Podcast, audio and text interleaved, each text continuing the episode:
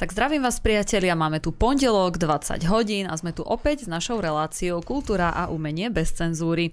Sme veľmi radi, že ste si v tomto horúcom počasí vybrali práve nás, že s nami strávite hodinku a pol. Dnes sú tu so mnou stáli kolegovia David Pavlik ako naša technická podpora. Vážení, zdravím, ja musím teraz stále určite prizvukovať, keďže došlo aj k zmenám, čo sa týka telefonátov, ktoré v dnešnej relácii nebudú. Píšte na maily, aj píšte na Telegram pod link, ktorý idem akurát pridať, akékoľvek otázky a potom sa k ním dostaneme. Tak, no a teraz ešte je tu s nami aj online host, teda už náš stály host, komentátor, doktor Ľubo Huďo. Zdravím ťa, Ľubo. Ahoj, dobrý večer všetkým. Pohrdáme cenzúrou i autocenzúrou a ctíme si odvahu odmietať názorový diktát. Ja vám poviem jednu zaujímavosť na úvod o človeku, ktorý odmieta rovnako názorový diktát ako pred 30 rokmi. Pretože som mal stretnutie s Danom Antošikom. To je človek, ktorý pred 30 rokmi jediným slovenským fanúšikom na futbalovom zápase v Budapešti, Slovan a Ferencvároš. Teraz po 30 rokoch prišiel znovu, ale už je sám, aj s 500 slovanistami boli v Budapešti. Všetky noviny s ním robili rozhovor ohľadne týchto, dokonca Markíza a tak ďalej, ohľadne týchto udalostí, ale ja si ho pamätám z 90. rokov ako človeka, ktorý mal vždy svoj názor a odmietal názorový diktát. Toto bolo o športe, o Slovane. Tí novinári sú kdesi úplne mimo, keby vedeli, ako Dano odlišne uvažuje, nie mainstreamovo. Žije nedaleko Kordoby v Argentíne na vidieku a takisto počúva Kultúrblok. Teraz nie, lebo je v Bratislave, je na Slovensku. Aj v súvislosti s tým, že bude odvetný zápas v stredu. Ale keď je v Argentíne a v tátom svojom vidieku pri Kordobe počúva okrem nás, sleduje slovenské spravodajstvo, českú televíziu, Deutsche Welle a podobne a počúva a sleduje aj Kultúrblok, čo nás samozrejme teší, aj jeho. Tak, sme veľmi radi, že teda aj v Argentíne máme fanúšikov a hlavne takýchto skvelých ľudí, ako si povedal. No a tento víkend sa niesol v znamení pochodov, Ľubo, takže na jednej strane bol LGBT a na druhej strane bol pochod s názvom Hrdý na rodinu, tak pridal si sa k jednému z nich? No, u mňa je ten názorový posun alebo názorový postup jasný, veď vo svojom vysielaní zdôrazňujeme tie tradičné hodnoty a tradičnú rodinu. Neupierame nikomu práva, ale vnúcovanie určitej agendy a propaganda len preto, lebo to prišlo z tej správnej strany a len preto, že určitá ambasáda to podporuje a len preto, že je na to atmosféra, tak budeme pritakávať.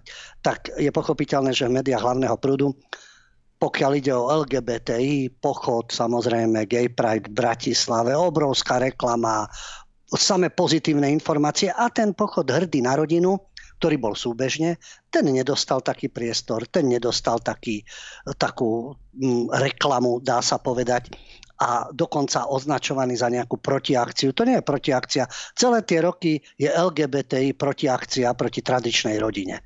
Ale politici vedia, odkiaľ vetrik fúka a kde sa treba skloniť však.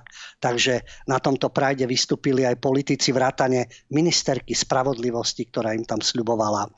Podporila prezidentka, madame Čaput, kde by tam mohla chýbať, ale ďalší súčasní moci pani, ktorých si ľudia dobrovoľne zvolili, žiaľ, keď záštitu nad dúhovým pochodom, a nie za tradičnú rodinu, nie, že sme hrdí na rodinu, to nie samozrejme, ale záštitu nad dúhovým pochodom prevzali primátor Bratislavy Matúš Vallo, nemôžno sa čudovať však, predseda Bratislavského samosprávneho kraja Juraj Droba, Michal Šimečka osobná účasť, pochopiteľne. A Vallo a Droba zaslali len video pozdrav. Veď mohli prísť aj zo Šimečka, aj Vallo, aj Droba, dať si nejaké také vkusné kostýmčeky, alebo ako drag queen mohli prísť. Veď čo to je len slovne podporiť? Veď mohli prísť, ukázať sa, predviesť sa v nejakom peknom kostýme, ale len takto. Ale vyjadrili podporu. Možno sa čudovať vzhľadom na to, odkiaľ pochádzajú tí progresívci, takzvaní sloboda, solidarita a podobne. No, keď už sme teda pri kultúre a umení, nechýbal na vystúpení Adam Pavlovčin, to je víťaz, superstar. Dnes už si hovorí Adonix. Adon X. Samozrejme, podľa Adonisa sa krásavec. Jeho orientácia bola od začiatku jasná. Neviem, či to boli hlasové kvality. Ono dnes už aj rozhoduje, bola kedy to bol kadrový pôvod a kvality. Dnes tiež kvality, nehovorím, že tam nie sú kvality, pokiaľ ide o spev, hoci to nie je môj vkus, ale správna orientácia, či už názorová, alebo sexuálna. Takže Adam Pavlovčin ako Adonis za správne sexuálne orientovanú menšinu, skupina Gypsy Chave, no a samozrejme aj Drag Queen Show. Títo prišli podporiť moderátorka Veronika Cifrová-Ostrihoňová, no, silná zostava RTVS, pozývanie Čaputovej a tak ďalej. Čiže tam je jasná ideologická platforma, evidentná propaganda.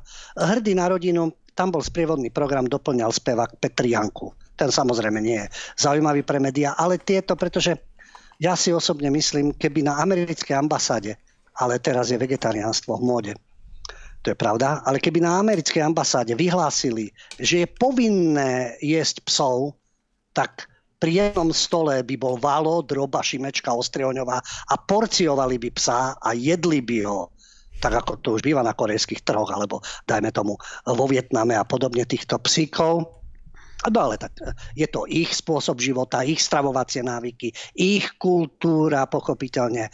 V rámci gejropy víťazí LGBTI kultúra.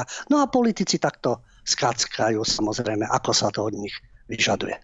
Ľubo, ja som len chcela ešte k tomu dodať. Ja som pozerala totižto tú besedu, nie celú, ale videla som teda Čaputovu, ako sa vyjadrovala k LGBT, ako samozrejme tú záštitu tam prevzala. Je to strašne zlé pozerať na to, že namiesto toho naozaj by podporila tradičné slovenské rodiny, tak sedela tam, ale nevadí, to už sme si zvykli za ten čas. Ale mňa tam zaujal taký človek z LGBT komunity, čiže gay, jednoduchšie povedané. A on sa pýtal Čaputovej, že prečo by sme mali vlastne my LGBT ľudia ostávať na Slovensku? My sme tu utláčaní, my tu nemáme svoje práva a prečo vlastne my tu máme ostávať? No a ide o to, že ty si, Ľubo, dlho tiež robil v médiách, teda tiež ty si robil oveľa dlhšie než ja, ale ja som sa stretla s tým, že práve napríklad v médiách, čo sú dosť prestížne pracovné pozície, tak 90% ľudí sú tam z LGBT komunity. Takže ja osobne pocit nemám, že by boli nejaký, hej, áno, že vlastne sa sťažoval ten pán redaktor, samozrejme zase gay redaktor, že nemajú dostatok pracovných príležitostí. Takže ja neviem, ale zrazu sú na lukratívnych miestach. Tak potom ako sa tam dostali, keď nemajú rovnaké príležitosti? Vieš čo, to je to isté. Pretože áno, v médiách, v umení je skutočne obrazne povedané teplá mafia. Jednoducho sa doťahujú navzájom, dávajú sa do pozícií, to čo hovorím.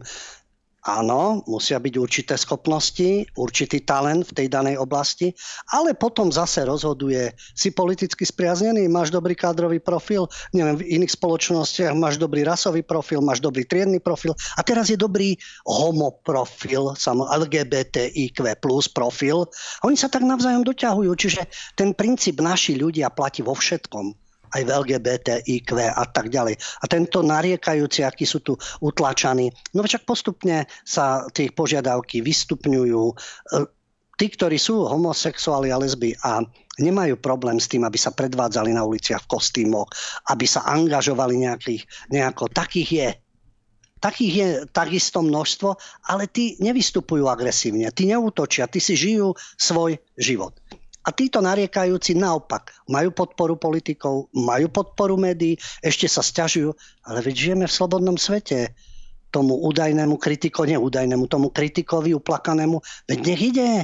San Francisco, to je raj homosexuálov a bol, takže tam má úžasné možnosti, bude sa mať oveľa lepšie. Slniečko bude v Kalifornii, tam si môže chodiť s odhalenými časťami, aký chce, kedykoľvek, nielen keď je gay pride. Môže mať kostýmček, aký chce. Aký má problém? Nech si pekne ide do prostredia, kam ho to ťahá. Určite je talentovaný, schopný, pozná jazyky, lebo takto to je vždy. Však väčšinou tí z LGBTI a z rôznych marginalizovaných skupín sú šikovní, tolerantní, talentovaní, úspešní. Takto nám aj showbiznis neustále predvádza. Takže aký má problém? No, ale ako hovorím, je to o tom istom, ako Black Lives Matter, lebo na bielých životoch nezáleží ani na žiadnych ostatných. Ťažký americký rasizmus, ale udeľujú si svoje čierne ceny, svoje čierne hudobné festivaly, nebudeme hovoriť Black je čierny.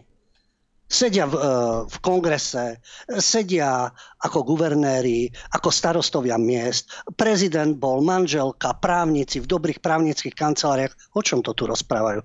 Kto ich prenasleduje? Aké problémy majú? Čo chcú vládnuť a diktovať?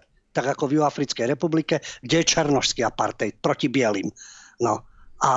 Ale budú hovoriť o rasizme. To je takisto černošský rasizmus, nadradenosť a podobne. Ale sťažovať sa budú neustále, lebo je to dobrá zámienka. No a presne nájdú to stádo, ala Madame Čaput, ala Vallo, ala Droba, ktorí budú túto agendu. Či je to LGBTI, či sú to imigranti, či je to Black Lives Matter, či sú to gypsy otázky, teda cigánske, rómske, gypsy, jak chcete jednoducho. Len množstvo termínov pre to isté. Takže...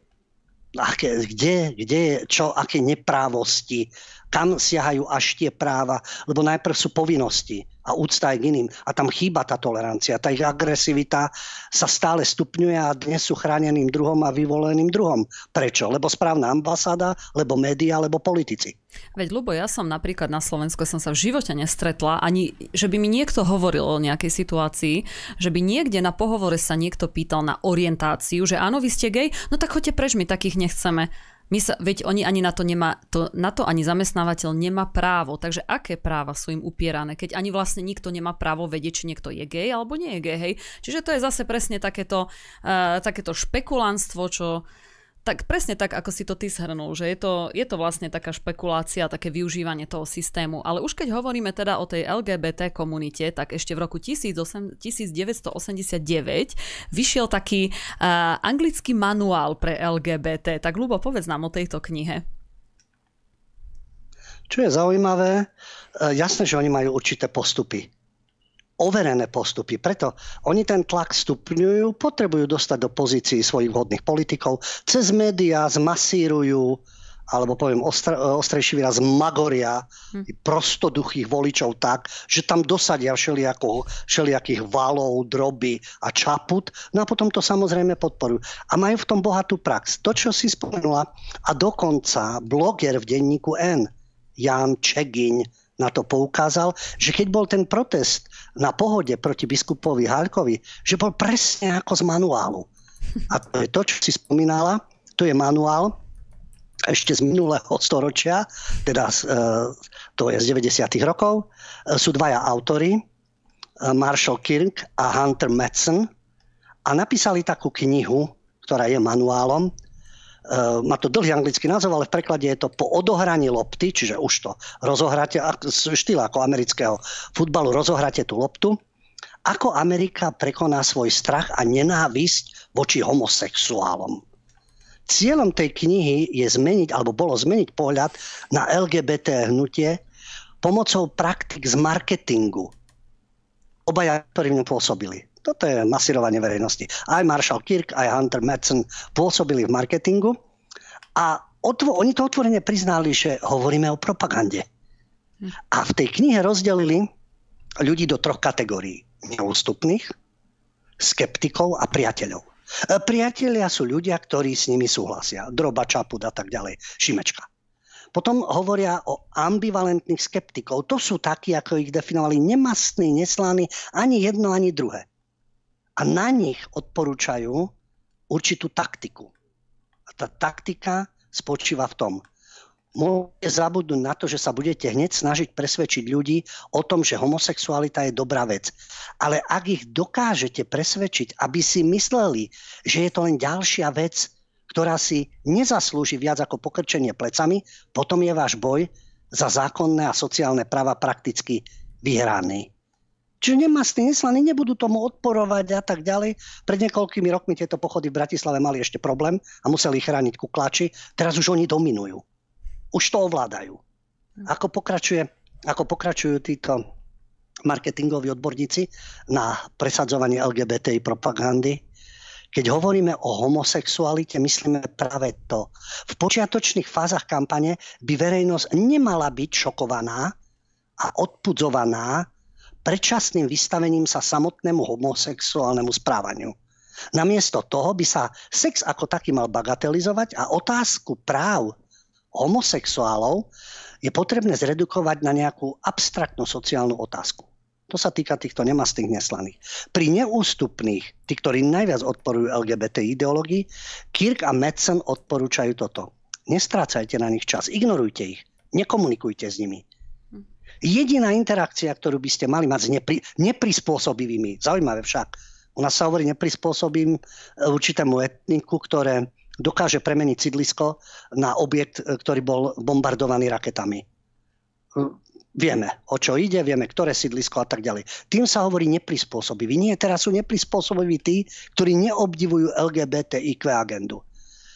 Snaha ich umlčať a nájsť spôsoby, ako prinútiť komunitu, aby sa zhromaždila a presadzovala ich umlčanie. Už to tu máme. Presadzovať umlčanie tých druhých. No a ďalej vyzývajú na vybratie si najhoršieho člena takejto skupiny, ktorá odporuje LGBT propagande, že reprezentuje celok. A prezentovať ich pred verejnosťou, že toto je to hlavné zlo, ako píšu v tej knihe. Cieľom je, aby presvedčenie a činy, ktoré nenávidia homosexualitu, vyzerali tak škaredo, že priemerní Američania sa od nich budú chcieť dištancovať. Toto je variant procesu zaseknutia. Touto taktikou máme v úmysle urobiť samotný prejav nesúhlasu s LGBTI tak zdiskreditovateľným, že dokonca aj tí neprispôsobiví, hlasne odporujúci, budú na verejnosti umlčaní. Ako sú dnes napríklad rasisti či antisemiti. A už to je jasné. Najlepší spôsob, ako urobiť postoj voči homosexuálom zlom, je hanobiť tých, ktorí sa stávajú obeťami gejov. Verejnosti by sa mali ukazovať obrázky chvastajúcich sa homofobov, ktorých črty a postoje sú desivé a hnevajú Ameriku. Takže umlčanie, vylúčenie z verejnej debaty a z priestoru tak, aby každý, kto zastáva podobný názor, bol automaticky vylúčený či vyradený. Také demokratické však, liberálno-demokratické.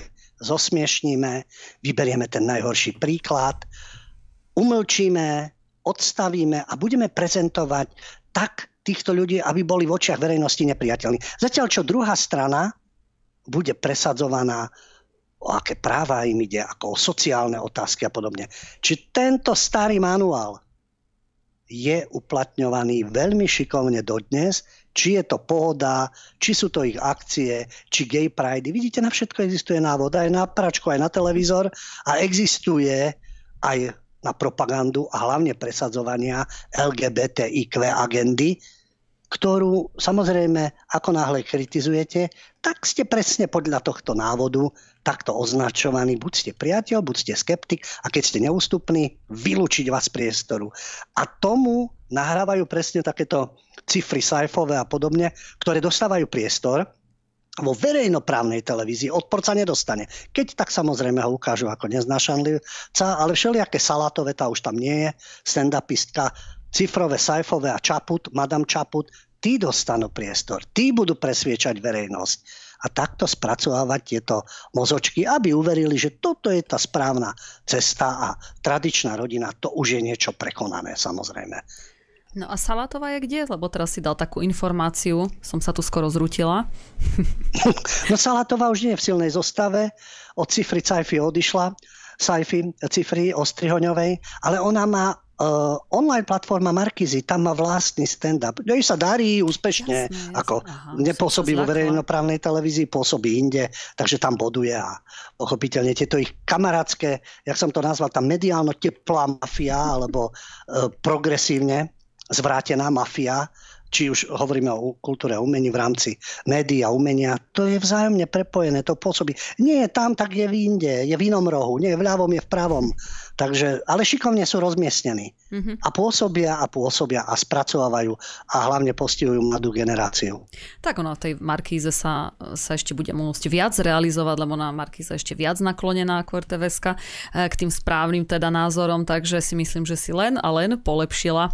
Dobre, a poďme teda na ďalšie témy, ktoré máme pripravené. Tak už sme sa dlho nerozprávali o nejakých ukrajinských umelcoch, lebo čo ty na to? Tak začnime Jaggerom, lebo teraz bol vo Viedni nedávno. On najprv dostal COVID, myslím, že 13.6. najprv mal mať koncert, potom ho odvolal, lebo bol chorý. No a teraz to dobehol, takže teraz bol nedávno vo Viedni a čo som čítala, tak bolo tam až 50,000 ľudí. Takže Ľubo, povedz nám viac ešte o tom koncerte. Vieme, že 2 roky zúri, pandémia, vírus SARS-CoV-2 postihol kultúru a umenie, pretože neboli akcie, neboli koncerty. No, časť umelcov, značná časť, propagovala očkovanie. Medzi nimi Jagger, ako by to mohol chýbať. Samozrejme, Jagger angažovaný vo všetkom, čo je prosystémové. Takže samozrejme, my sme aj spomínali tú skladbu. Aj spevák z Foo Fighters, ako propagovali COVID a vysmievali sa, že to je smiešne, dostaneš čip, očkovanie, mnoznalci problematiky, pokiaľ ide o očkovanie. Ale áno, vírus SARS-CoV-2, to je jeden vírus, ktorý postihol kultúru a umenie, ale kultúra a umenie nám znovu vážne ochoreli a to ešte navyše takými ďalšími špecifickými vírusmi. A to je ukrofilis 22 a rusofobis 22. Čiže to sú tie prejavy ukrofilie a rusofóbie. No kde by Jagger asi chýbal? Veľký to rebel v 60. rokoch, dnes zazobaný milionár, ktorý ide presne v tom duchu, čo systém si žiada. Áno, mali koncert vo Viedni a kritizovali vojnu. A však to je pekné. Vojnu treba kritizovať, ale podporujeme Ukrajinu. Ukrajina si zaslúži tú podporu, takže sa rozhodli, že na svoj viedenský koncert si prizvali 2 súbory z Ukrajiny, a to je chlapčenský zbor Dzviničok a dievčenský zbor Vognik Jeli z Kieva. Takže vie, koho si pozvať. Len doteraz už bolo toľko vojen pred týmto vírusom rusofóbis a ukrofilis 22. A neviem, že by si pozýval z iných krajín takéto zbory, aby spievali z tých napadnutých krajín, ktoré už predtým boli trápené vojnou. A či spievali zbory z týchto krajín okupovaných, napadnutých mierotvorcami z NATO a z Pentagonu, či spievali na pódiu z Rolling Stones, to sa nepamätám. No ale teraz je to trendy. Samozrejme, ukrofilis 22 frčí, takže kde by Jagger v tomto mohol chýbať. No a pochopiteľne, že v tomto duchu a s týmto vírusom ukrofilis 22 pokračovali aj Colors of Ostrava, to je takisto festival, veľký festival, už 19. ročník, 350 umelcov, to bolo, ja, tradične to býva, vo Vítkoviciach, Ostrava, niekoľkodňový festival a pochopiteľne umelcov množstvo, ľudia si môžu vybrať, ale recenzia, jedna z recenzií, ktorá sa dojímala tým, že neuveriteľne silné a dojemné vystúpenie Balaklava Blues.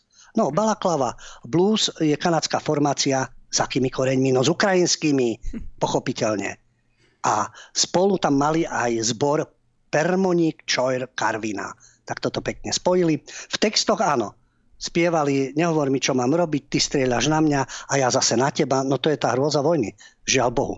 A to ústredné trio, to, že išli na množstvo half playbacku, to nič, to nehrá úlohu. Ako náhle ste správne politicky orientovaní, u iných by sa možno vyčítalo, samý half playback, ale ide o to, že má to správny ukrajinský pôvod, čiže vírus ukrofilis 22 naplno.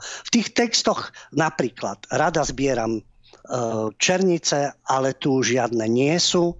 A do toho tá kapela teda hovorí o tom, vykrikuje strieľaj, strieľaj. No, žiaľ, že sa toto deje, ale čo nesmelo chýbať, a to je heslo na projekcii Stop Putin. Mohlo by byť stop vojne však. Stop všetkým tým účastníkom, ktorí sa na tom podieľajú, aj tí z Pentagónu, aj tí v Kieve, aj tí v Kremli. Ale je len Putin, lebo to je trendy. Samozrejme, lebo stop vojne alebo nezmyselnému zabíjaniu, už keď tam vykrikujú strieľaj a podobne. Nechýbalo trio mladých tanečníc z Ukrajiny, ktoré sú už občiankami Českej republiky a o tej vojne ani dokopy nič nevedia. No sledujú, jasné, ale je to tak, že takto je to šikovne pospájané, ale sú aj iné príklady a to sú zase také scény, ktoré nepodľahli vírusu Rusofobis 22, čiže rusofóbii. To je Salzburský letný festival a Deutsche Welle o tom informovali. Celý problém je, že dirigentom je Theodor Kurencis, to je klasická hudba, Salzburský letný festival, má grécko-ruský pôvod. Kritizujú ho, lebo s jeho orchestrom Music Eterna je ten problém, že ho sponzoruje ruská banka, ktorá je na európskom sankčnom zozname. Generálny riaditeľ Salzburského festivalu Markus Hinterhäuser sa vyjadril pre rakúsky denník Štandard, že nemá v pláne ukončiť s Kurencisom spoluprácu.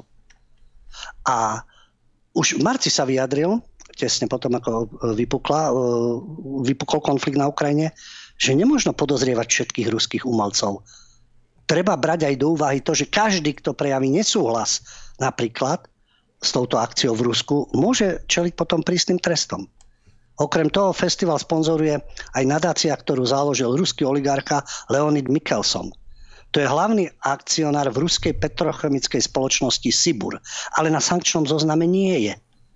A Hinterhäuser, ako riaditeľ toho festivalu, hovorí, ak by sa niečo v tomto ohľade zmenilo, svoje väzby na nadáciu samozrejme prerušíme. Lebo rusofóbia, všetci za radom oligarcha. Oligarchovia sú všade, aj na Ukrajine. Tí majú svoje plány, sú aj ruskí, ale tento je v spoločnosti, ktorá nie je na sankčnom zozname. No a tento odvážny riaditeľ navyše dodal, je to ako keby festival klasickej hudby bol financovaný výlučne z toxických peňazí. Ako keby svet klasickej hudby bol Putinovým tieňovým impériom. Hinterhäuser o tom hovorí a dodáva, že ide o také klamstvo, až je to smiešne. No, je to tragikomické. Smiešne to je skutočne na slzy. Takže Salzburský letný festival odoláva, lebo ako náhle tam nie je ako prejav ukrofilie, tak je to automaticky všetko zlé a všetko treba zrušiť. Tak a poďme ešte v tom pokračovať, lebo toto bola veľmi taká pozitívna správa a ináč tento festival je veľmi populárny u milovníkov vážnej hudby. Ja som veľmi rada, že sa k tomu takto postavili. No a ešte bude jeden festival a to bude u nás od 5.8. do 6.8. v obci Martovce a je to, táto myšlienka je veľmi dobrá, volá sa to Festival partnerstva a stretnú sa tam jak ako Slováci, tak Maďari a takisto aj cigánske kapely tam budú. No a hlavná myšlienka je, aby sa stretli teda dve národnosti, teda alebo viaceré národnosti a predali si alebo ukázali si tú svoju kultúru. Takže či tam budú Kandráčovci, Kolárovci, ale takisto tam bude aj Chris Norman, čo ma akože dosť prekvapilo. No a takisto rôzni maďarskí umelci. Takže Ľubo, tam by sme sa mohli vybrať celkom. Čo ty na to?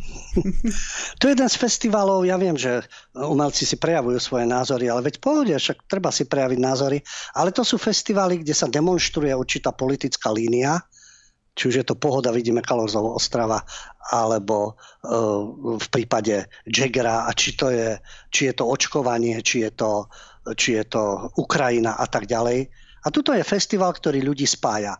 Napriek tomu, hovoril som na začiatku o futbale, no na futbale sa tiež, a hlavne keď ide o slovensko-maďarské vzťahy, sú futbaloví fanúšikovia, ktorí uvažujú, sú aj primitívy.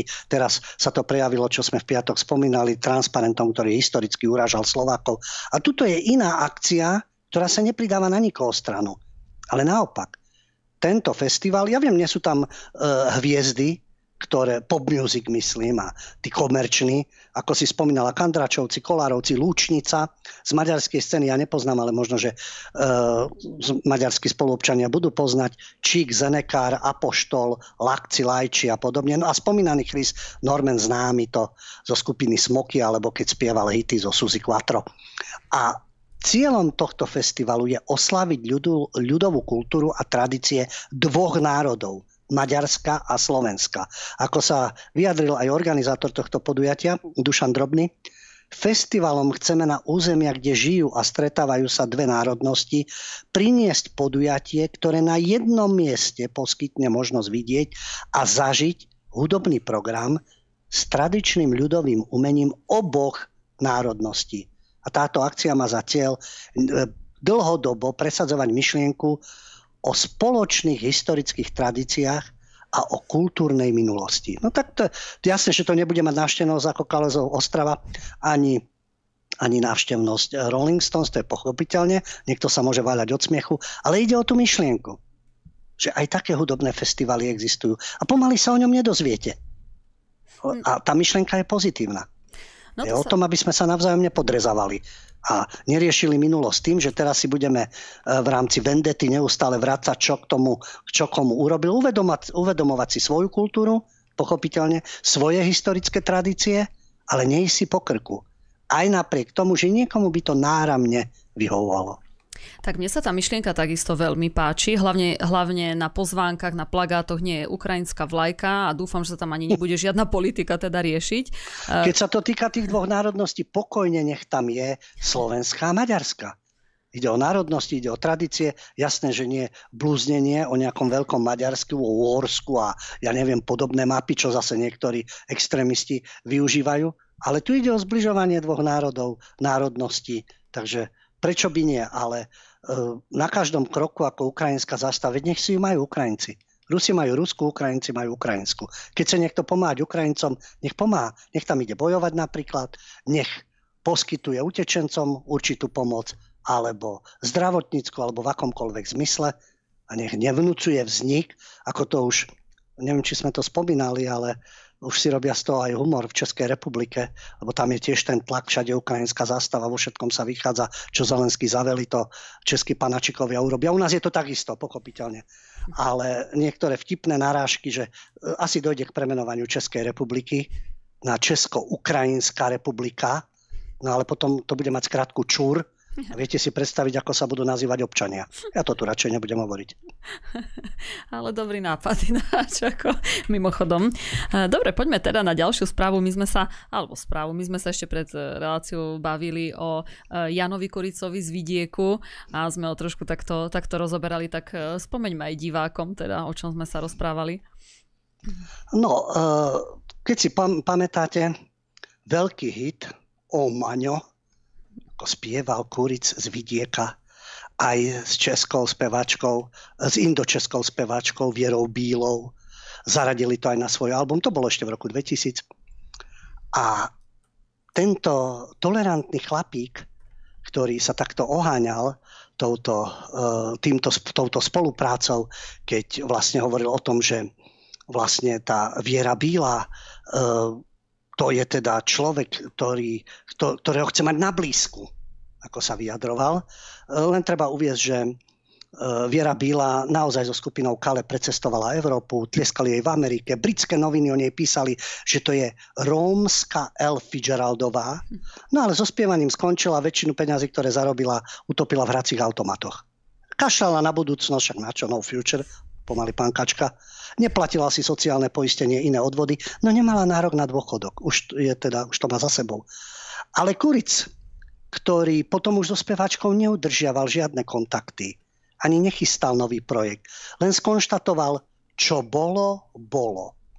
Ale predtým, v 2002 hovoril o tom, ako áno, v Amerike vzniklo blues, otrocký nárek nad životom a podľa neho funguje v Európe práve tak rómska hudba.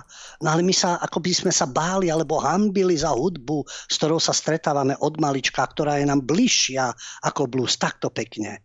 Pekne takto Kuric. Ale potom už čo bolo, bolo samozrejme, čo už bude s Vierou Bílou riešiť. Takto sa v tých rokoch vyjadroval. Len tak pre zaujímavosť. Existuje na Záhorí, blízko Senice, taká dedina Šajdíkové Humence, a tam sú určití elitári. Umelo vytvorené jazierko, privátny rezort. Areál je obohnaný plotom, dovnútra môžete ísť len cez rampu a cez vrátnicu, takže žiadni zlodeji. Tam vám neprídu Ukrajinci, neprídu imigranti, neprídu Indoslováci, ani Indočesi, nikto tam nepríde.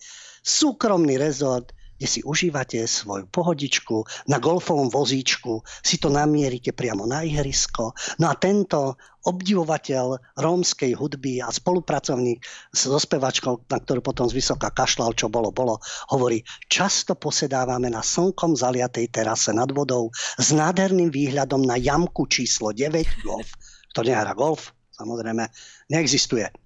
Našu chatičku máme v areáli, kde sú dve úžasné golfové ihriská. Tieto záhoracké lesy, borovice, piesok a voda sú pre nás tá najkrajšia kombinácia. To je život. Však si zaslúži, neveď je umelec. Ale potom nech nedristá, nech netára po podiach, nech nehovorí o nejakom blues a o niečom, čo mu je blízke, lebo nechce žiť vedľa nich. Tak keď má také cítenie, nech sa nasťahuje na to spomínané sídlisko, alebo na Zahorí sú dediny, kde však Plavecký štvrtok, a nie len ten, ale ten je vychýrený, kde môže nasávať rómske blues a ten spôsob života a mať ich pri sebe, nemusí mať len Vieru Bílu.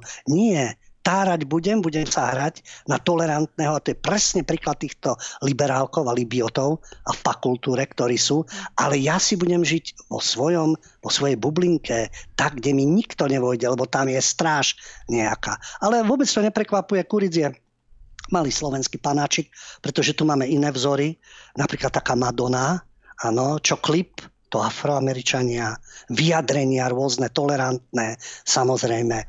Ale žijem na Manhattane, mimo černošských štvrtí. Zletné reči, ale žiť chcem vo svojej bavlnke a len na obrazovke kvíliť, tárať a na pódiu. Toto je to ich hnusné pokrytectvo. Veď nech ukážu tým nám netolerantným, ako nás označujú, nechápavým, nedôstojným progresu, nech ukážu osobným životom. Nie to, že si adoptuje černoška nejakého, alebo spí s nejakým černošským tanečníkom. Žij 24 hodín v takom prostredí a potom poučuj ostatných. No, v nejakom gete napríklad. A ja ešte k tomu Kuricovi, no tak to je vôbec nič nové, ani nič prekvapujúce, lebo oni aj s tou jeho manželkou, s tou Bubanou sa pretrčajú na všetkých akciách, čo sa dá. Takisto od všetkých možných golfových týchto, však aj tu chodia do Tatier, aj všade. No tak čo už, no tak využívajú si výhody, lebo myslia si, že akí sú VIP ľudia, a pritom ja si nemyslím, že to sú nejaký, že on je nejaký veľký umelec, ani nejaký veľký spevák. No ale to je klasický príklad slovenského umelca. Čím menej viem, tým viac sa budem robiť a hrať na niečo, takže s týmto skúsenosti už máme. Ďalším príkladom je napríklad tento Lukáš Latina, ktorého som tiež tak osobne teda videla, to bolo Deto, ako pán veľký umelec, hej. No, dobre, nejdeme to ďalej teda rozoberať. Dobre, tak poďme ešte stihneme nejakú krátku správu ešte pred hlavnou témou. Ja by som veľmi rada, keby sme spomenuli ešte Jarka Nohavicu. My ho tu častejšie spomíname, ale vždy to stojí naozaj za to, lebo toto je pán umelec, a ktorý sa teda nepretrča, ani nemá výhľad na golfovú jamku číslo 9, ani to nepotrebuje, ale vyjadril sa k nemu pán docent Jiří Surůvka. Takže, Ľubo, budem rada, keď nám spomenieš ešte túto vec.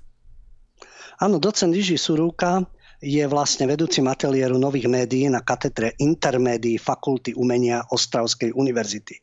Vyjadroval sa k umelcom, situácii, ktorá sa týka či Spojených štátov, Ruska a podobne. Hovoril o globalizme. Dostaneme sa k Nohavicovi, ale zaujímavú myšlenku, keď povedal, že globalizmus straší, nahradil kolonializmus. Nadnárodné spoločnosti jednoducho potrebujú vyššie príjmy. Oni tomu hovoria trvalo udržateľný rozvoj. A ako to on definoval, teda docent Surůvka to presne preložil, že to je trvalo udržateľný zisk. Takže musia expandovať. No. A slabinou toho systému je vlastne, že to sú tí obdivovatelia toho západného sveta, že menšina nechce na svoje zisky čakať dlho, preto vyvoláva krízy a ožobračuje väčšinu v prospech menšiny. Najbohatší sa napakujú a pribudne chudobných a ešte chudobnejších. No, došla reč aj na Nohavicu. Jarek Nohavica, ktorý je fackovaný za to, že dostal od Putinu Puškinovú medailu a nechce ju vrátiť.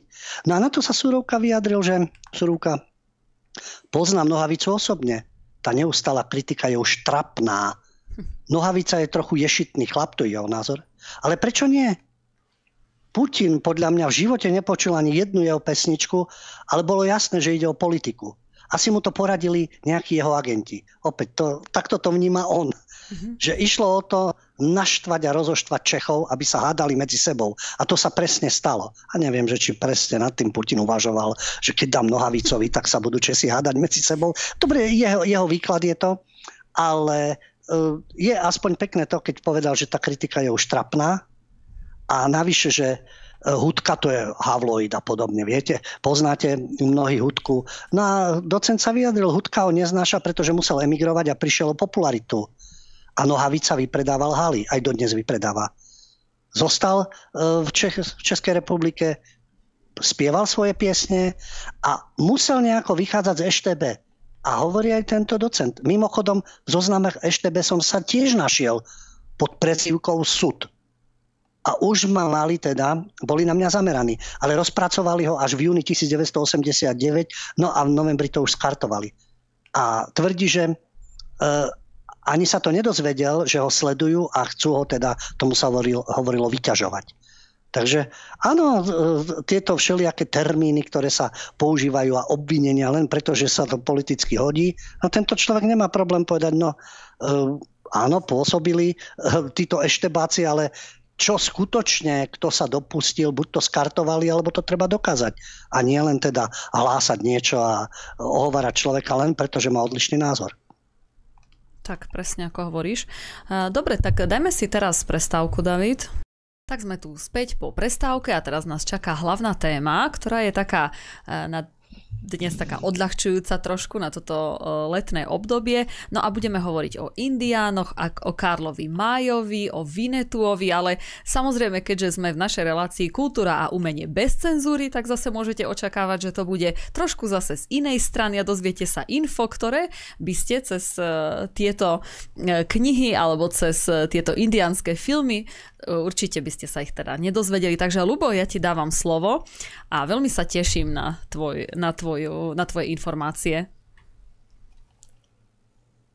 Samozrejme, že meno Karl May je veľmi známe. Možno už teraz ani nie, ale opakujú sa, keď je takto uhorková sezóna, staré filmy Winnetou, Old Shatterhand, Poklad na Striebornom jazere a tieto postavy tam vystupujú. Je to pekne nakrútené, tak idylicky a mnohí z tých, ktorí neštudovali históriu, alebo teda určité zdroje, o Karlovi Mayovi toho vedia veľmi málo, tak je to taký krásny idylický obraz, ale tá myšlienka je pekná, dobro víťazí nad zlom, tá spolupráca, dokonca ľudia proti rasizmu mali svojho času billboardy, kde Old Shatterhand a Winnetou, pokrvné bratstvo a tou krvičkou, tými prerezanými zápestiami si odovzdávajú krv a sú pokrvní bratia a to malo symbolizovať tú spolupatričnosť. Veď bodaj by to tak bolo, ale takto to nebolo, pretože skutočnosť je iná, ako pekné myšlienky sú pekné, ale treba poznať aj realitu a vychádzať z tej reality, čo je možné a čo nie. No v prvom rade autor. Celé generácie tým žili, pochopiteľne, Winnetouom, Old Shatterhandom. Vlastne ich literárny otec Karl May je jedným z najznámejších nemeckých spisovateľov. Celé generácie teda čítali jeho romány. No Karl May si ich vymyslel, samozrejme. Nemal nič spoločné s divokým západom. A on ako človek bol trestaný zlodej, podvodník a klamár. To nič nemení na tom, že tie filmy sú pekné, aj tie myšlienočky, ktoré sú tam. Len pozrime sa, kto bol Karl May. Nebol to nejaký vrah alebo nejaký takýto odporný zločinec, ale vždy mal drobné priestupky. A už v 18 ho vyhodili z učiteľského seminára, okradol sviečky. No veď nič také strašné. A potom zase ho síce nechali doštudovať, ale keď bol 19-ročný, tak bol zatknutý za neoprávnené užívanie cudzej veci. Zobral od spolubývajúceho hodinky, nepovedal mu nič. Takže ako učiteľ skončil. Nemohol vyštudovať. Keď mal 22, už bol zlodej, podvodníček, bol na neho vydaný zatýkač, odsudili ho na 4 roky, 3,5 si odsedel. A chvíľu po prepustení bol znovu zatknutý, ale počas prevozu do väzenia ušiel.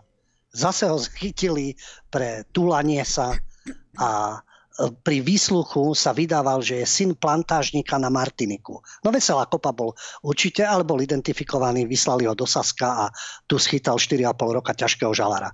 Takže nie, že ťažké zločiny, ale podvádzal, klamal, občas niečo ukradol, vtedy za túlanie sa vlastne bolo. No tak túlate sa, aký máte zdroj obživy.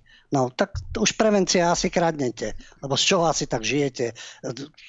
z nejakej námedznej práce alebo čo. Niečo také obdobné bolo vlastne potom za komunistického režimu, keď v občianke musela byť pečiatka, že niekde pracuješ. A keď si nemal, tak sa sedelo za priživníctvo.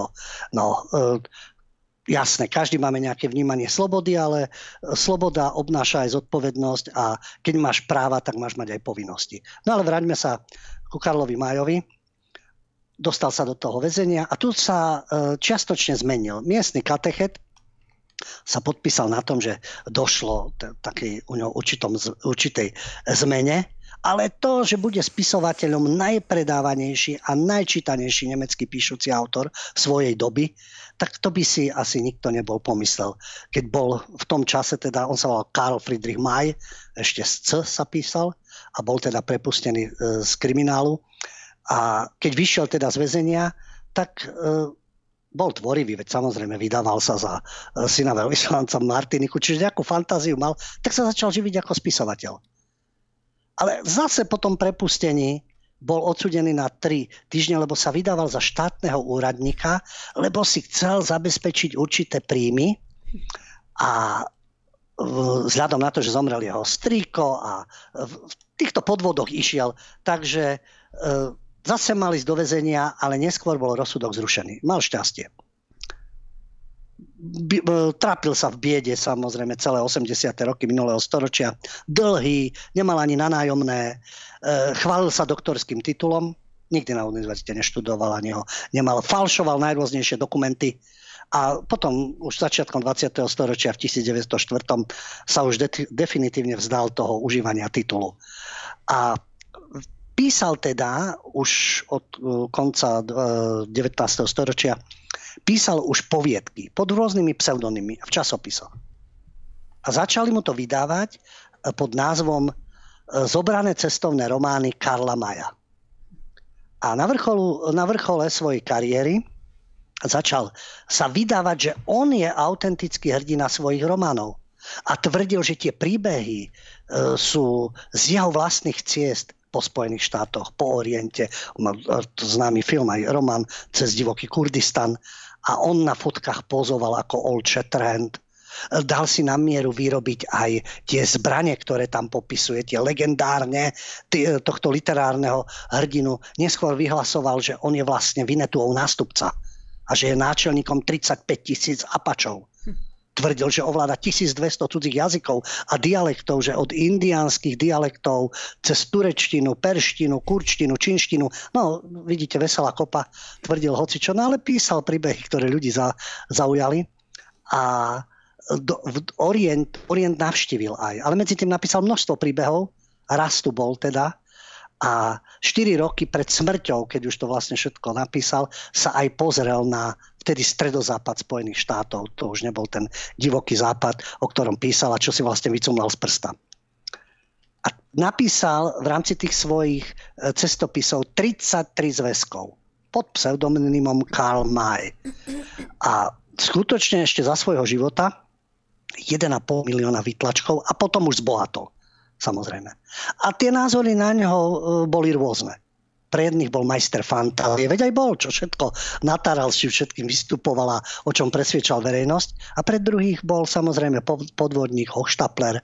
No napokon v 1912 zomrel v Južnom Sasku a otravil sa olovom a kadmiom.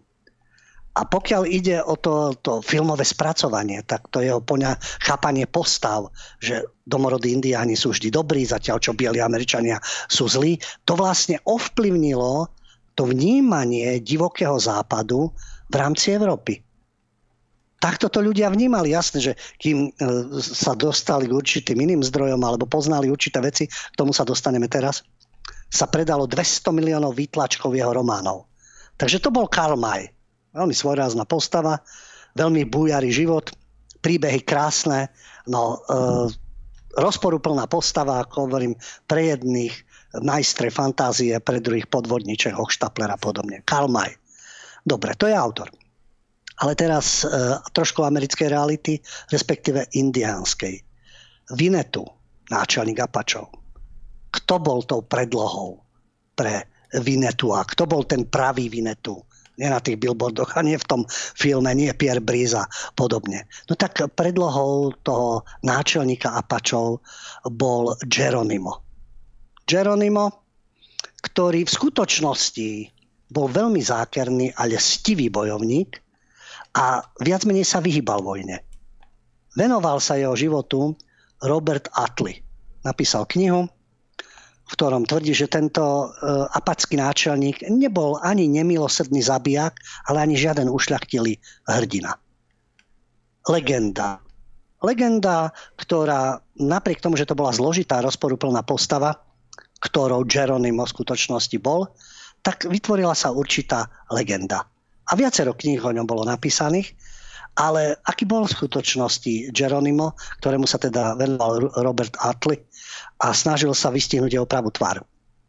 Je pravda, že Geronimo bol pre bielých Američanov tým najnenávidenejším indiánskym náčelníkom. Predstavoval ten obraz toho nemilosrdného divocha, ktorý ich chce vyvražiť aj s rodinami. A neskôr bol vodca Apačov v inom svetle. Potom už bol prezentovaný, že je to hrdina, ktorý bojuje za obranu svojej zeme, svojho ľudu a spôsobu života. To je podľa toho, akú verziu si zvolíte. Ale v tej knihe Roberta Attleeho je samotný Geronimo taká zložitá postava, lebo on pred smrťou konvertoval na kresťanstvo. Ale čo celý život ho sprevádzalo, bola nenávisť k Mexičanom. A tam sa prejavovala krutosť a brutalita. To vo filme samozrejme nebude. To jeho meno Geronimo bolo pôvodne Gojakla, teda ten, ktorý spieva. Zaujímavé tiež, na jednej strane si cenil rodinný život, ale pritom nemal žiadne výčitky svedomia, keď zabíjal rodiny iných ľudí. Ale to majú aj mafiáni však. Taliansky tiež sa prežehnávajú, rodina je všetko, ale potom sa ide zabíjať. A aj keď bol náčelníkom Apačov, aj medzi svojimi mal mnoho nepriateľov. Ostatné indiánske kmene sa ho báli. Celý život bojoval s Mexičanmi, lebo vyvraždili jeho rodinu. A tá jeho vojnová taktika nebola nejaká hrdinská a čestná. Mexičania mu zabili jeho prvú ženu, matku, 3 deti, no a tým žil vlastne tou pomstou celý život. A keď sa aj dostal do rezervácie, od ktorej často utekal, robil nájazdy proti mexickým a americkým jednotkám. Ale nehrnul sa do boja a vojne sa skôr vyhýbal. Vždy sa snažil nepriateľovi vyhnúť, čo spomína aj Attlee, že v pohori Sierra Madre naháňal Geronimo americkú armádu, ale nikdy sa nedostal do nejakého vysloveného konfliktu.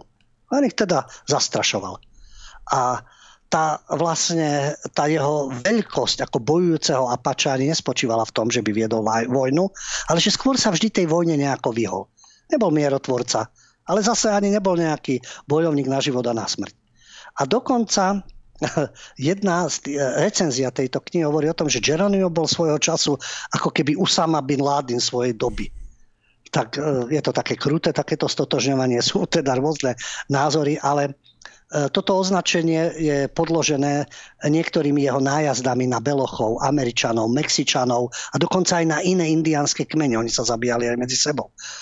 Očakaj, v tých Winnetouovkách tam je naznačené Komančovia a podobne.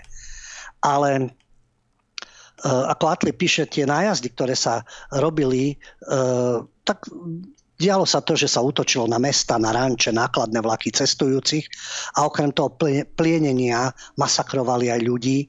Takže 30 rokov takéhoto barbarského vraždenia, mučenia, mrzačenia, aj to dotvára tú Geronimovu osobnosť. Takže jeho život bol vlastne aj víťazstva, aj porážky, bol aj veľkorysý, aj krutý a vlastne mal celý život tú traumu, čo mu spôsobili Mexičania a potom sa to teda prejavovalo takto. No tak to je taký obraz Geronima, ktorý, áno, keď je nakrútený dokument, je to iné. Keď je pekný romantický film, pozerá sa na to inak, oveľa príjemnejšie, pochopiteľne. Ale tieto vzťahy, ktoré boli medzi bielými indiánmi a tie jednotliví hrdinovia, no tak tie legendy sú samozrejme iné, ako je tá realita. Ale keď sme už teda pri týchto záležitostiach Apache a Karl May, poďme do historickej reality a tiež sa to týka indiánov a určitého takého idealizovania, to sú Aztékovia. Teraz nedávno bolo 500 rokov, teda v Lani bolo 500 rokov, od dobytia mesta Tenochtitlan, čiže hlavné mesto Azteckej ríše. To výročie je zaujímavé aj samozrejme v Latinskej Amerike a samozrejme aj z hľadiska histórie. Kanadský profesor Sebastian Major sa zaoberal pokoriteľom aztéckej ríše Cortésom. A takisto nebol to ani zločinec, ani hrdina. Nebol to ani človek, ktorého treba oslavovať, ale zase tie veci, ktoré sa tam diali. Tento profesor kanadský uvádza, Cortés bol pre Mexičanov niečo ako Hviezdne vojny, Darth Vader, ten zlý, s ktorým sa nemožno nejako zmieriť.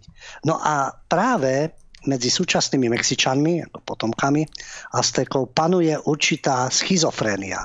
Pretože veľká časť národa má pocit, že Hernán Cortés bol človek, ktorý ich ľud zotročil. Ale väčšina z nich sú práve potomkami španielských imigrantov. Takže sa tu pokrvne aj prelína. No a dlhé roky sa spomínalo v súvislosti s dobitím Tenochtitlánu, teda hlavného mesta Aztickej ríše.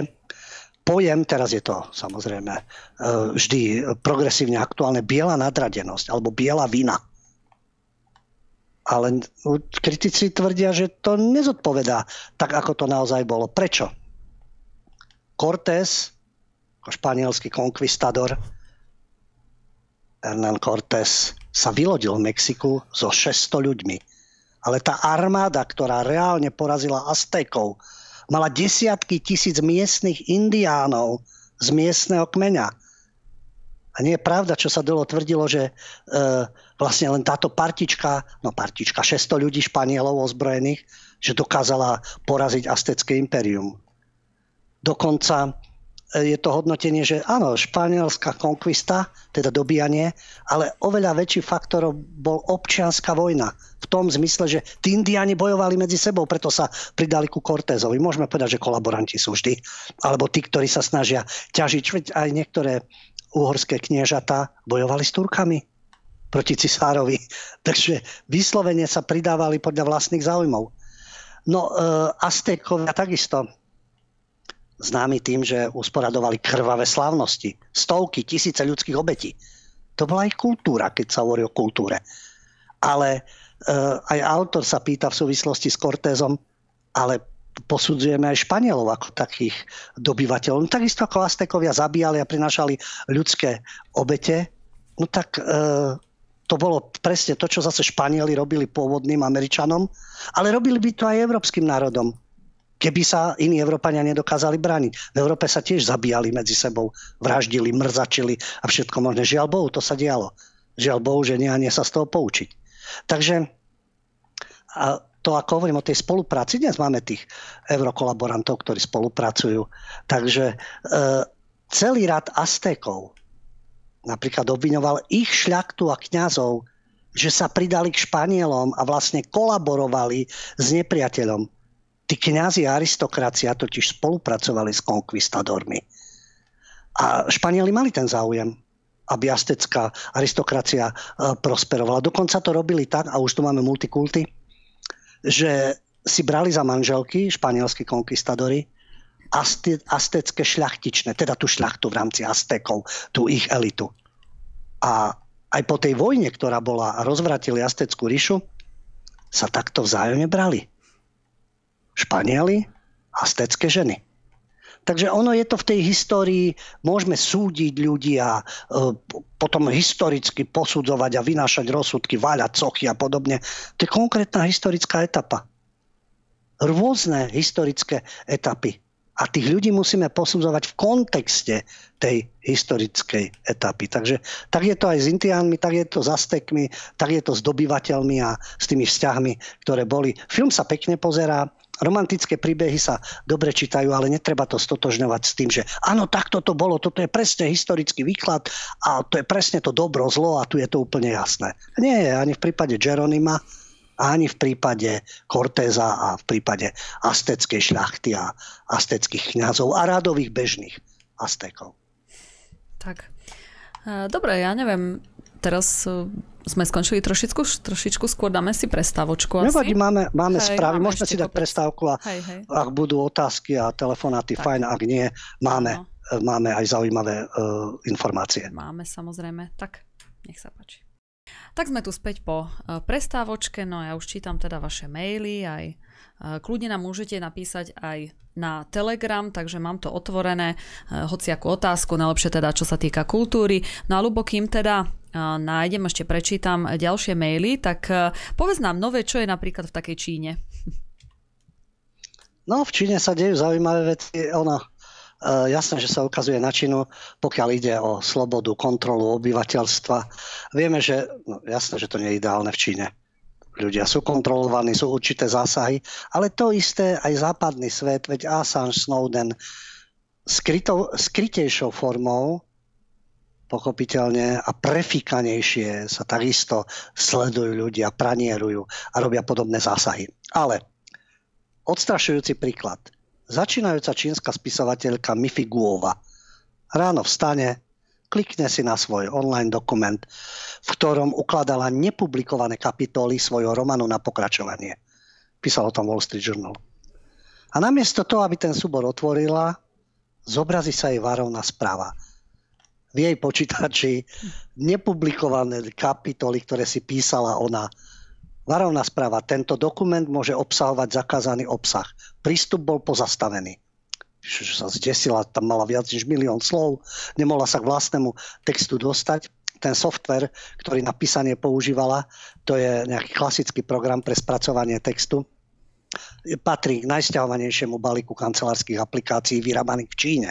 Snažila sa získať prístup k svojej práci a oslovila teda firmu Kingsoft Office, ktorá vyrába tento software. Najprv kontaktovala zákaznícku linku spoločnosti Kingsoft, pýtala sa čo ako, potom na diskusnom fóre pre spisovateľov v rámci tej čínskej sociálnej platformy Weibo sa to rozšírilo a áno, v čínskom kyberpriestore cenzori, špeciálne algoritmy cenzurujú obsah, keď ho úrady považujú za nežiaduci. A to je v prípade, aj keď je o súkromnú konverzáciu. Ale teraz sa ukázalo, že to už je nová forma kontroly. Súkromné texty, ktoré ešte ani neboli zverejnené. A tento incident vlastne ukázal, že tá spoločnosť Kingsoft, ktorej kancelársky software ľudia používajú, v 500 miliárde stolných počítačov a mobilných zariadení po celom svete, ale predovšetkým v Číne. No a spoločnosť Kingsoft vydala vyhlásenie, že obmedzila prístup tretích strán k online dokumentu, ktorý porušoval čínske pravidlá kyberpriestoru. No a že podľa čínskych predpisov o kybernetickej bezpečnosti je spoločnosť povinná skúmať a schvaľovať dokumenty pripojené cez internet a že tak robí pomocou šifrovania, ktoré však chráni súkromie užívateľov. Čínska vláda vlastne už roky prenecháva tú cenzúru internetu technologickým spoločnostiam, ale stanovuje prísne pokyny pre obsah. A ukladá tým platformám povinnosť, aby zaistili, že to ich užívateľia budú dodržiavať. Ale tá spisovateľka Guová nepíše o politike. A tie jej kapitoly, ktoré predtým písala, vydáva jedna obľúbená internetová stránka pre beletriu, a ktorá je aj veľmi prísna, pokiaľ ide o obsah. Napríklad raz ju tá stránka požiadala, aby v texte zmiernila detailný popis bosku. Takže nič také závažné politické to nebolo, ale Guova napokon získala prístup k svojmu dokumentu až 3 dni po tom incidente. No a vlastne sa aj zamestnanec tej spoločnosti Kingsoft ospravedlnil a že zariadenie na cenzúru obsahu urobilo chybu. Ale nikdy jej nepovedali, čo v jej zápiskoch vlastne tú blokáciu vyvolalo. Prečo to zablokovali, keď ona nepíše politické témy. Takže ono je to, vidíte, v rámci týchto moderných technológií a v rámci týchto spoločností a softverov, ktoré majú, je aj otázne, čo spisovateľ píše pre seba, má to uložené a už je tam zásah určitý, lebo je nevyhovujúci ten text. Je to hrozné, samozrejme, je to varovné, ale v tých západných spoločnostiach sa to danému človeku nestane. Samozrejme, že tie spôsoby toho sledovania, odpočúvania, kontroly, komunikácie, či vám vôbec takú knihu niekto vydá, či ju bude propagovať, či samozrejme ju nepochová marketingovo a na trhu, alebo naopak vyzdvihne, to sú iné, sofistikovanejšie metódy. A ďalší faktor, ktorý je v tomto taký dôležitý, u mnohých umelcov, čo vidíme aj u nás, to už ani nie je potrebné. Tá autocenzúra funguje tak, že on sa ani neodváži písať nejaké spochybňovania systému. On bude kritizovať to, čo systém potrebuje kritizovať. Číňania majú svoju politiku, západná pseudoliberálna demokracia a tie scestné predstavy o progrese. Tým sa umelci veľmi rýchlo prispôsobia. Takže tie určité osoby, ktoré sú na tej scéne showbiznisu, tie majú takú autocenzúru, že nemusia ich ani sledovať a vedia, že im budú verne slúžiť. Tu už je to vyššie štádium však. Čína potrebuje sledovať, zasahovať a kontrolovať to obyvateľstvo a to isté robí aj Západ, ale postupne určitými krokmi, veď už sa testujú tieto veci, ako je ten systém sociálnych kreditov. Tu už dobrovoľne sa testuje vo Viedni a v Taliansku. Na určitej skupine ľudí. Oni tiež testujú, pokiaľ ľudia budú, mali sme o tom aj reláciu, budú schopní spolupracovať, kolaborovať a prispôsobovať sa. Ale základná vec je, že už vás nastavíme takto, od školy, výchovou, prostredím, že tá autocenzúra u vás už bude maximálne fungovať. Tak, ale my sa tu ani nemusíme vôbec na to hrať, že či sa tu niekto sleduje alebo nesleduje, len si treba zobrať jednu vec. Prečo Mark Zuckerberg, alebo Zuckerberg, on prvé, čo on to sám teda aj vyhlásil, prvé, čo keď zapne notebook, tak si prelepuje kameru. Hej, Bill Gates, keď robí nejaké rozhovory, tak telefón necháva v inej miestnosti. Miestnosti. To je všetko, to my si tu môžeme myslieť. A prečo to robia? Súkromie? Nechápem, veď taká hrozba je len v Číne. Prečo to títo magnáti a znalci informačných technológií a pohybujú sa v tom, prečo to vlastne robia? To neviem. lebo to vyrábajú. Nevieš. No vidíš, si nedovolím povedať, že preto, lebo je tu možnosť sledovania, špicľovania a preverovania toho človeka a podobne. Tak neviem, či my sa mýlime, alebo sme naivní. Ide o to, že sú to ľudia, ktorí priamo vyrábajú tieto veci, vieš, takže priamo sa do toho vyznajú. A dávajú si pozor. No nie sú to konšpirátori, lebo oni presne vedia, hej, čo tam do toho dali. Aj Gates vie, čo tam dal do tých telefónov, do tých čipov a do toho všetkého. A my sa tu môžeme teraz ešte hrať na nejaké GDPR a ja neviem čo všetko, ale to všetko už je úplne podľa mňa pase. Fakt je tu taký Matrix ako nejaký... A teraz ešte, keď príde tá digitalizácia, tak to bude úplne deto. Ale ja by som bola rada, keď sme ešte spomenuli, keď už si načrtol tú Čínu, ešte jednu dobrú knihu, ktorá pojednáva zase o tajnej výprave do čínskej dystopie od Jeffreyho Kanea. Takže ešte máme teda čas, tak by sme mohli spomenúť tak tento kúsok ešte. Áno, Jeffrey Kane napísal román Dokonalý policajný štát a vlastne... opisuje tú situáciu na základe dlhých rokov svojej práce v investigatívnej žurnalistike a vlastne tá téma digitálnych sledovacích systémov je v objekte jeho záujmu a vlastne varuje nás pred nebezpečenstvom technológií, ktoré končia v nesprávnych rukách. No oni už skončili v nesprávnych rukách. Môže písať samozrejme Jeffrey Kane o dokonalom policajnom štáte v súvislosti s Čínou. Vtedy to má v rámci kultúry, tú propagáciu vo vydavateľstvách. Upozorňujú na ňu, samozrejme, upriamujú pozornosť čitateľov, ale že niečo takéto, teraz som to spomínal, Assange, ktorého chcú uštvať, ktorý už roky na ambasáde a vo väzení a psychického lámu a vydať do Spojených štátov, o tomto všetkom už dávno, pradávno uverejnil informácie. Snowden, ktorý sa musí skrývať o špicľovaní. A to všetko je aj v rámci západného sveta. No dobre, ale toto sa číta, teda týka Číny, Dokonalý policajný štát, ako hovorím, takisto v rámci liberálnej degenerácie sú tieto prípravy. A kto sa na tom podieľa? No takisto západný svet. Aj tento autor poukazuje na konkrétne svetové firmy, Nike, Amazon, Google, Microsoft, Apple a tak ďalej, ktorí zatvárajú oči pred tým, čo sa deje v Číne. Alebo sa vyhovárajú, lebo Čína je megatrh a ušli by im zisky. A samozrejme, že aj tá kontrola obyvateľstva, ako píše autor, ale v prípade Číny, jasné, Rusko, Čína, nemusíme si idealizovať, ale Západ je v pohode. Tam ako nebudeme kritizovať. A jasne, že vychádzajú diela, ktoré poukazujú na tú globálnu moc. V každej tej krajine sú určité metódy manipulovania obyvateľstva, kontroly. Niekde sú výraznejšie, niekde menej výrazné.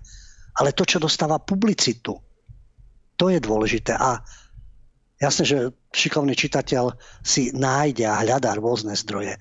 Takže tá situácia sa vždy vyvíja aj v rámci činy postupne. Postupne sa mení.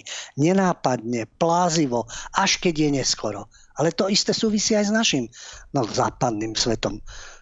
Sme stredná Európa, východná Európa, ale v rámci toho nás zaraďujú, že my sme ten západný svet. A tie technológie sú v tých nesprávnych rukách. Teraz si spomínala dve osôbky, ktoré sú veľmi opatrné a sa v tom pohybujú. To pokrytectvo firmy, ktoré chcú byť v Číne, tak pekne s tým súhlasia a žiadne tajomstvo nie. Vieme to o Číne, ale o západných metodách sa tak okrajovo spomína. Takže je pravda, že čínska vláda má svoje výskumné laboratória, v ktorých testuje najvyspelejšie nástroje na sledovanie ľudí v dystopickej budúcnosti. Ale hrozí tá dystopická budúcnosť len Číne? No. Tie predstavy sú tu. Uveďme si napríklad, aj z tohto románu to je, kde existuje teda určitý policajný program pomocou najmodernejších technológií a databáz určí, akého zločinu sa človek v budúcnosti pravdepodobne dopustí a odporučí jeho prevýchovu. Takže aj toto sa deje a napríklad jeden z čínskych vládnych predstaviteľov povedal túto myšlienku, čo spomína v tom románe. Burinu ukrytú v lanoch obilia nevyplejete kus pokuse. Treba ju postriekať chemikáliami a zlikvidovať ju naraz. Prevýchova ľudí je ako postrek obilia chemikáliami. Poďte si hrozné. Týka sa to Ujgurov, kde sú tie detenčné strediska, či tak koncentračné tábory, výukové strediska, kde teda sú tí Ujgurovia ako moslimovia, ktorí môžu ohroziť jednotu Číny a fungovanie Číny. To je v čínskych podmienkach, ale keď si uvedomíte tú burinu, ktorú potrebujete postriekať a zlikvidovať, tú prevýchovu, ale veď tak uvažujú u nás progresívni fašisti. Veď vieme to dezoláti, čo s dezolatmi. Kam ich poslať, čo s nimi urobiť, aký mať k ním prístup a podobne. Čo s tými, ktorí ako neobdivujú Zelenského alebo postup NATO a rozširovanie NATO. Čo s tými, ktorí neobdivujú rozhodnutia väčšiny v Európskom parlamente a rozhodnutia Európskej komisie. Takisto nejaké detenčné centra však, koncentračné tábory. Oni to oficiálne nehovoria, ale tí ich nadšenci o tomto píšu na svojich četoch a vo svojich reakciách a podobne. Takisto by si to predstavovali. To isté, čo robí čínska vláda s Ujgurmi v Sintiangu a ako ich prevychováva a postupne pripravuje tú dystopickú budúcnosť. Verte tomu, že títo najväčší stúpenci demokracie a tí slušní ľudia a progresivisti by toto pre ľudí s iným názorom pokojne schválili a podporovali. Na Čínu budú ukazovať prstom, ale v ich hlavičkách sa odohráva to isté. Tento autor píše o Číne, ale keď uvažujeme, kto nás tu obklopuje a aký systém nastoľuje a čo sa propaguje a čo vidíme v médiách, tak takisto takúto dystopickú budúcnosť nám želajú títo súčasní kolaboranti, nie tých s Cortésom, Aztekovia, ale tí dnes, čo slúžia rôznym tým štruktúram a spasiteľom demokracie a tzv. Európskych odmôd. Tak, presne ako hovoríš. Máme tu ináč otázku, skôr na Davida. Pýta sa divák, že či je možné reláciu počúvať na nejakom streame, pretože musí mať zapnutú obrazovku, inak mu vypne aj zvuk. Nie, momentálne mali sme Spotify a iné platformy, ale veľmi sa nám to neosvedčilo z hľadiska počúvanosti, takže momentálne nie. Dobre, Ľubo, ja tu mám ešte od českého diváka, mám otázku, že či vieme o tom, že v Nemecku sa začínajú premenovávať univerzity. Áno, žiaľ, no ale tak v rámci tzv. Politickej korektnosti vôbec neprekvapuje. Áno, jedna z najstarších nemeckých univerzít, to je Univerzita Eberharda Karla v Tübingene, má takých študentov, že 2/3 študentov tejto jednej z najstarších nemeckých univerzít žiadajú, aby vysoká škola po 500 rokoch prestala sa volať po svojom zakladateľovi. Lebo Grof Eberhard von Württemberg, ktorý univerzitu v 1477 založil, mal výrazné protižidovské postoje. Otázne by bolo prečo v 15. storočí. Ešte nebol holokauza. Ešte neboli paragrafy. Ešte vyvolení neurčovali kto čo môže písať, zverejňovať, čo je trestné, čo nie je trestné, a vďaka ďalším kolaborantom. Takže zrazu Eberhard von Württemberg je nežiaduca postava. No a univerzita by sa mala volať inak, zrejme. No a pokiaľ bude ten ich zápas za premenovanie univerzity v Tübingene úspešný, tak to naštartuje ten proces premenovania ďalších univerzít. Stačí prvý prípad však, to je spustiť tú lavínu. Títo progresívni fanatici si nájdu zámienku, spustia kampaň, nikto nemôže oponovať, lebo čo? Mal výhrady voči Židom? Vieme ako u nás. Bol proces, lebo boli citovaní slovenskí klasici z 19. storočia, ktorí mali takisto svoje určité skúsenosti, zážitky a opísali ich. To sa už nesmie, históriu budeme prepisovať. Takže mňa by zaujímalo, prečo grof Eberhard von Württemberg bol a v čom spočívali tie protižidovské postoje. No, už to mali rozhodnúť minulý týždeň, akademický senát na návrh študentskej rady mal rozhodnúť, či sa teda univerzita zbaví mena svojho zakladateľa a bude sa nazývať nekontroverzne len Univerzita Tübingen. Už v 70. rokoch minulého storočia žiadali o zmenu názvu ľavicovo orientovaní študenti, ale teraz pozrite, ako usilovne sa na tom pracuje. Tí, čo v 70. rokoch študovali, kto vie, na akých pozíciách sú, zrejme im zostali tieto progresívno-fašistické názory, lebo oni budú určovať, čo áno, čo nie. No a teraz ten proces sa dostáva do fázy konečného rozhodnutia. Aspoň vidíte, ako usilovne sa 10 ročia na niečom pracuje. V 70. rokoch neúspeli, teraz vidia, že je vhodná situácia, nastavená mediálne, už získavajú pozornosť a už sa vrhnú na túto jednu z najstarších univerzít a môže to pokračovať ďalej. A myslím si, v jedných českých zdrojoch bolo aj uvedené, a čo ďalej? Dojde aj na Karola IV. Dojde aj na české univerzity. Čo budú hľadať? Čo? Univerzita Komenského. Niekedy Komenský niečo náhodou, nejaká vetička sa nedotýkala vyvolených, alebo niekto niečo nájde a študentským hlavám, ktoré samostatne uvažujú. Ale tam je tiež riadna časť stáda. A potom študentské stádo bude volať po zmene a ja neviem, zrútia. U nás tak sochy nie sú v tomto zmysle, ale budú takisto rúcať tabule pamätné, sochy budú rúcať, premenovať a vymažeme históriu. A potom príde niekto, kto ju zase vráti do pôvodného stavu. No, je to v rámci kultúry a umenia takisto určitý cirkus. Tak presne, ako hovoríš. Dobre, Ľubo, takže... Dnes už ukončíme teda našu reláciu. A ja ti veľmi pekne ďakujem, že si nás dnes poctil svojou návštevou, keď takto online, ale však to už je také tradičné. Takže veľmi pekne ďakujem, Ľubo. Ďakujem Davidovi, že to technicky zachraňuje. Tebe za moderovanie a myslím si, že opäť sme poskytli informácie, ktoré stoja za pozornosť a vám všetkým pochopiteľne za dôveru, pozornosť a to, že nasledujete. Myslím, že v piatok po stopách pravdy tentokrát nebude z určitých dôvodov a preto sa počujeme až pri ďalšej relácii Kultúra a umenie bez cenzúry a autocenzúry. Dovidenia, do počutia. Ahoj, dobre David, takže aj s tebou sa lúčim. Čaute všetci, majte sa.